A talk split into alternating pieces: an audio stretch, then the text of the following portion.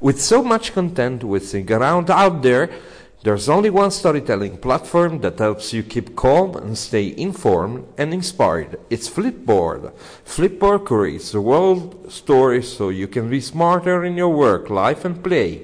Choose from thousands of topics to personalize Flipboard and get the latest stories from the best publishers and experts delivered to you twenty-four seven.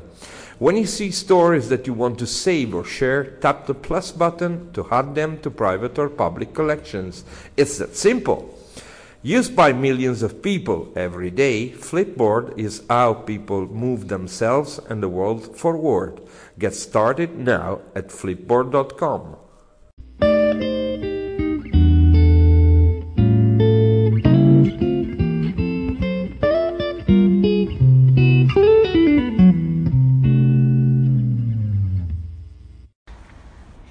Italian Mojo Stories, episodio numero ventisette, trentuno luglio duemiladiciotto, un caldo torrido a Milano. Io sono Francesco Facchini e vi parlo da un po' di mobile journalism e di mobile content creation sulle onde di questo podcast e sul mio blog che è francesco facchini punto it. In questa torrida estate, in questo scorcio di estate, stiamo parlando con i grandi della mobile content creation e del mobile journalism, coloro che hanno fatto la storia di questa nuova cultura del giornalismo e delle professioni visive. Andiamo a fare due chiacchiere con una persona speciale, eh, la, la conoscerete dopo lo stacchetto.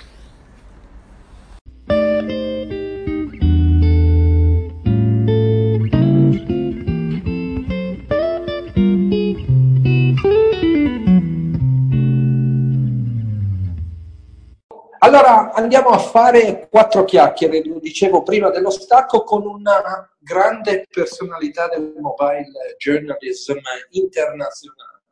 Philippe Couve, buon pomeriggio Philippe, buongiorno. Buongiorno.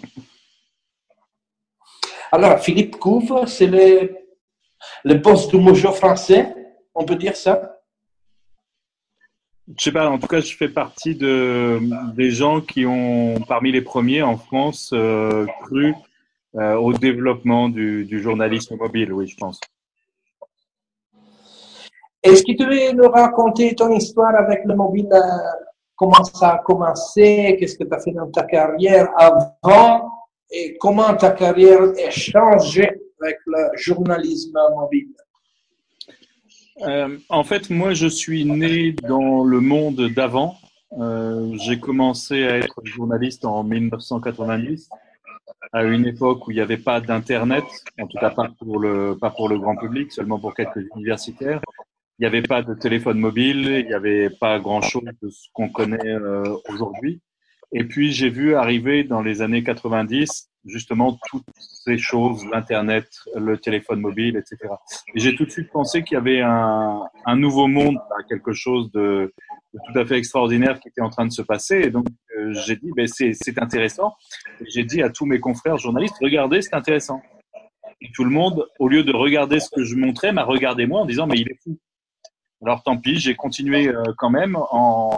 Je suis, euh, j'ai pris la tête d'une. Euh, j'étais un journaliste de radio sur Radio France Internationale. Je faisais euh, des grands reportages, des choses comme ça, et j'ai, j'ai quitté ce, cette activité-là pour devenir rédacteur en chef d'un site internet, celui de Radio France Internationale. Et je me suis mis à, à fabriquer de, du texte, de la photo, de la vidéo pour le site internet d'une grande radio d'information euh, internationale. Ça, c'était en, en deux mille. J'ai fait ça pendant sept ans. Euh, ensuite, je suis revenu du côté de la radio et j'ai voulu mettre de l'Internet dans la radio. Donc, j'ai créé en deux mille sept la première émission, à ma connaissance, ou l'une des toutes premières en Europe, qui mélangeait Facebook, Twitter et une émission de radio avec une grande communauté autour de cette émission qui était euh, à la fois en France, en Europe et beaucoup, euh, beaucoup en Afrique. Et puis, euh, j'ai quitté tout ça en, en deux mille dix pour euh, créer ma propre entreprise qui était une, euh, une société de formation, en fait. Et, et juste avant ça, j'oublie de dire que j'avais créé mon blog et je m'intéressais beaucoup à ce qui se passait dans le, dans le domaine des blogs euh, vers les années deux mille quatre, deux mille cinq, deux mille six, deux mille sept. En France, c'était vraiment une époque très, très intense euh, pour le blogging à ce moment-là. Et donc, j'ai commencé mes, mes activités de, de formateur en deux mille dix. J'ai commencé à, à travailler comme ça, à proposer des formations sur des domaines numériques. Comment utiliser les réseaux sociaux pour les journalistes, comment écrire pour le web, comment faire tout ce genre de choses, comment être euh, manager euh, dans des rédactions bimédias. Et puis, euh, finalement, vers, euh, vers deux mille dix, je dirais, j'ai vu cet euh, appareil qui s'appelle l'iPhone, qui permettait de faire de la vidéo. Et je me suis dit, mais on doit pouvoir faire quelque chose avec cette, euh, cet outil-là. Donc, j'ai commencé à regarder ça un peu attentivement. Et puis, euh, à partir de, de deux mille treize, je pense, j'ai fait les, les premiers véritables tests de, de production euh, avec iPhone. En deux mille quatorze, j'ai fait la première formation euh, que j'ai délivrée. C'était en Belgique, euh, d'ailleurs. Et puis, euh, il y a eu une formation en deux mille quatorze, il y en a eu je ne sais pas combien, peut-être euh, dix ou quinze en, en deux mille quinze, et puis il y en a eu euh, probablement euh, quarante en, en deux mille seize, euh, soixante en deux mille dix-sept et en deux mille dix-huit, j'en sais rien, peut-être ça sera plus de cent. On, on fait des formations sur la vidéo mobile aujourd'hui en France, en Belgique, en Suisse, Euh, au Maroc, euh, dans beaucoup de pays de, d'Afrique subsaharienne, au Liban, euh, et cetera. Et j'ai même eu la chance d'en faire une en, en Italie euh, à l'occasion du festival de journalisme de Ferrare il y a, il y a quelques années de ça. Je sais plus, c'était en, en deux mille seize peut-être. Voilà, mais, mais tu as bien fait une autre grande chose. Tu as bien organisé, fait naître quand même un des plus importants événements internationaux sur le mobile journalisme et sur la création de créativité et des produits multimédia avec le smartphone, que c'est la vidéo mobile, les rencontres francophones de la vidéo mobile. Deux éditions, deux mille dix-sept, deux mille dix-huit. Est-ce que tu veux nous dire quelque chose sur ta, ta, ta, ta fille, ta fille et, ta créature. Euh, j'avais suivi à distance, mais avec beaucoup d'intérêt, le, ce que faisait Glenn Mulcahy pour la première édition de Mojocon en, en Irlande, à Dublin. J'avais pas pu me rendre à la première édition, mais je suis allé à la, à la deuxième édition et j'ai vu ce qu'il faisait et j'étais voilà très déçu, désolé qu'il y ait si peu de, de Français. Euh, qui est si peu de, de francophones en général et qui est si peu de non-anglophones euh, de manière euh, de manière plus large. Donc euh, j'ai commencé à discuter un peu avec Glenn pour savoir s'il serait intéressé pour qu'on on fasse quelque chose euh, ensemble en France. Et puis euh, je pense qu'il avait d'autres euh, priorités, d'autres urgences euh, à gérer de son côté. Donc finalement, je, j'ai décidé de, de monter euh, tout seul euh, l'événement. Donc la première édition a eu lieu en février deux mille dix-sept et Glenn était invité euh, d'ailleurs. Et on a fait ça dans un lieu qui était extraordinaire parce que c'est la résidence de l'ambassadeur de Roumanie à Paris. Et à l'intérieur de sa résidence, il y a un théâtre privé de trois cents places et il avait mis ce théâtre à notre disposition et puis les salons de, de la résidence et tout ça, c'était euh, presque sous la Tour Eiffel et donc on a fait une première édition comme ça qui était vraiment euh, très réussie, les gens ont, ont beaucoup apprécié. Donc on a fait une deuxième édition en février deux mille dix-huit où il y avait pas loin de cinq cents personnes, euh, une douzaine de pays qui étaient représentés euh, là.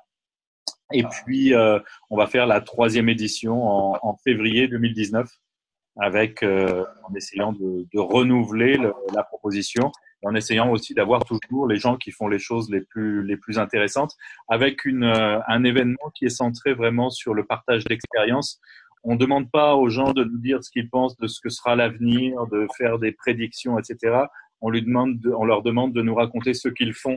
Euh, concrètement, quels sont les résultats qu'ils obtiennent, quelles sont les difficultés qu'ils rencontrent, quels sont les, les moyens qu'ils trouvent pour, euh, pour contourner les, les limitations. Et donc, c'est un, c'est un événement qui est très, euh, très concret, très, très ancré dans la réalité des pratiques professionnelles. La dernière question que je te pose, c'est comment le mojo a changé ta vie, ta manière de vivre, en fait? Parce que c'est, c'est quelque chose qui change. Euh, moi, je ne pense pas que ça, que ça a changé ma vie. Je pense que ce qui a changé ma vie, euh, ou ma perception, en tout cas ma vie professionnelle et ma perception du, du journalisme, c'est tout ce qui est arrivé euh, au milieu des années deux mille avec les réseaux sociaux et avec les blogs. Et en fait, pour moi, aujourd'hui, ce qui se passe avec le, le journalisme mobile, euh, la vidéo mobile, c'est la continuation de ça. C'est-à-dire qu'aujourd'hui, les outils de production, les outils de diffusion euh, de l'information, quel que soit son format, que ce soit du texte, de la photo ou de la vidéo, c'est plus seulement entre les mains des grandes machines, des professionnels, des gens qui ont euh, les autorisations, les moyens, et cetera pour faire ça. Aujourd'hui entre les mains de tout le monde. Et on voit euh, aujourd'hui en France, mais partout, euh, les télévisions tous les jours diffusent des images qui ont été tournées par des amateurs. Et ça change, ça modifie euh, complètement euh, la place, le rôle des journalistes. Ça pose des nouvelles questions puisqu'on parle beaucoup des fake news, on parle beaucoup de l'éditorialisation, de la recherche de nouveaux formats, euh, et cetera. Mais sur la production, ça change aussi la, la position de, de tout le monde. Et ça, c'est pas nouveau avec la vidéo mobile. C'était déjà arrivé avec les blogs, c'était déjà arrivé avec les vidéos, avec les réseaux sociaux. Mais c'est le domaine de la vidéo maintenant qui est qui est touché par cette euh, ce phénomène-là. Je pense que c'est ça le, le grand phénomène, c'est la démocratisation des outils de production et des outils de diffusion de l'information. Ok, je te remercie. Je te je te demande, je te pose une seule question maintenant.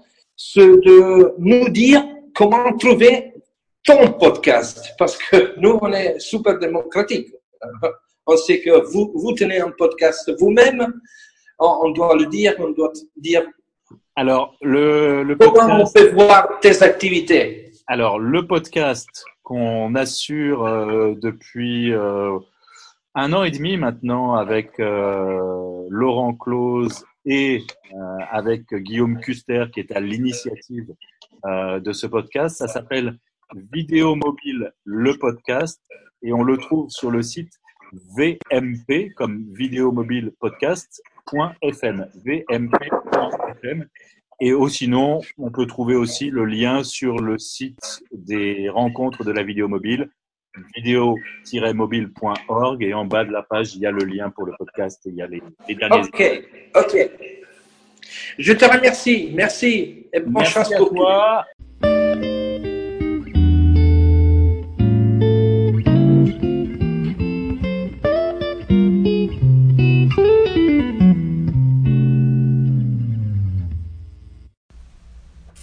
Allora, ve lo dico. Questa chiacchierata è stata fantastica e ha avuto però qualche problema di registrazione perché non è stata registrata in un posto consono, mi viene da ridere. Ero in un bar, nel, nel bagno del bar, e alla fine sentirete dei toc toc di qualcuno che voleva fare la pipì e non ci riusciva perché io avevo occupato il necessario, come si diceva una volta. Però questo era Philippe Couve, un grande del mojo mondiale, esattamente diciamo il capofila, il, diciamo, il leader del movimento francofono, che ha organizzato una straordinaria conferenza internazionale di lingua francese che si chiama la Vidéomobile.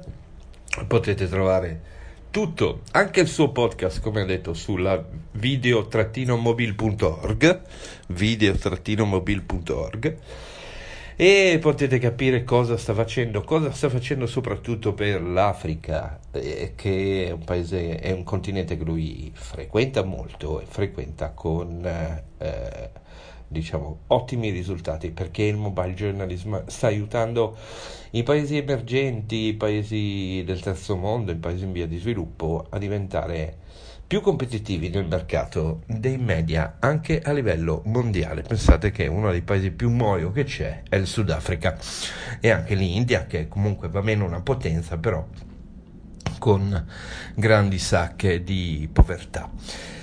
Bene, io sono Francesco Facchini, questa era la straordinaria puntata numero ventisette del mio Italian Mojo Stories, podcast sul Mojo, sulla mobile content creation. Se volete sostenerlo, se volete che questo appuntamento diventi giornaliero, dovete fare una cosa sola: andare su patreon.com slash Francesco Facchini e sostenere il mio progetto. Si parte da due dollari al mese, ma questo lavoro non è gratis e impone una grande fatica, una, una grande preparazione, una grande conoscenza, e quindi ho deciso con Patreon di eh, cercare risorse per portare avanti questo progetto, anche il podcast sul Mojo che si chiama Italian Mojo Stories. Questa era la puntata numero ventisette, io sono Francesco Facchini e vi do una buona giornata.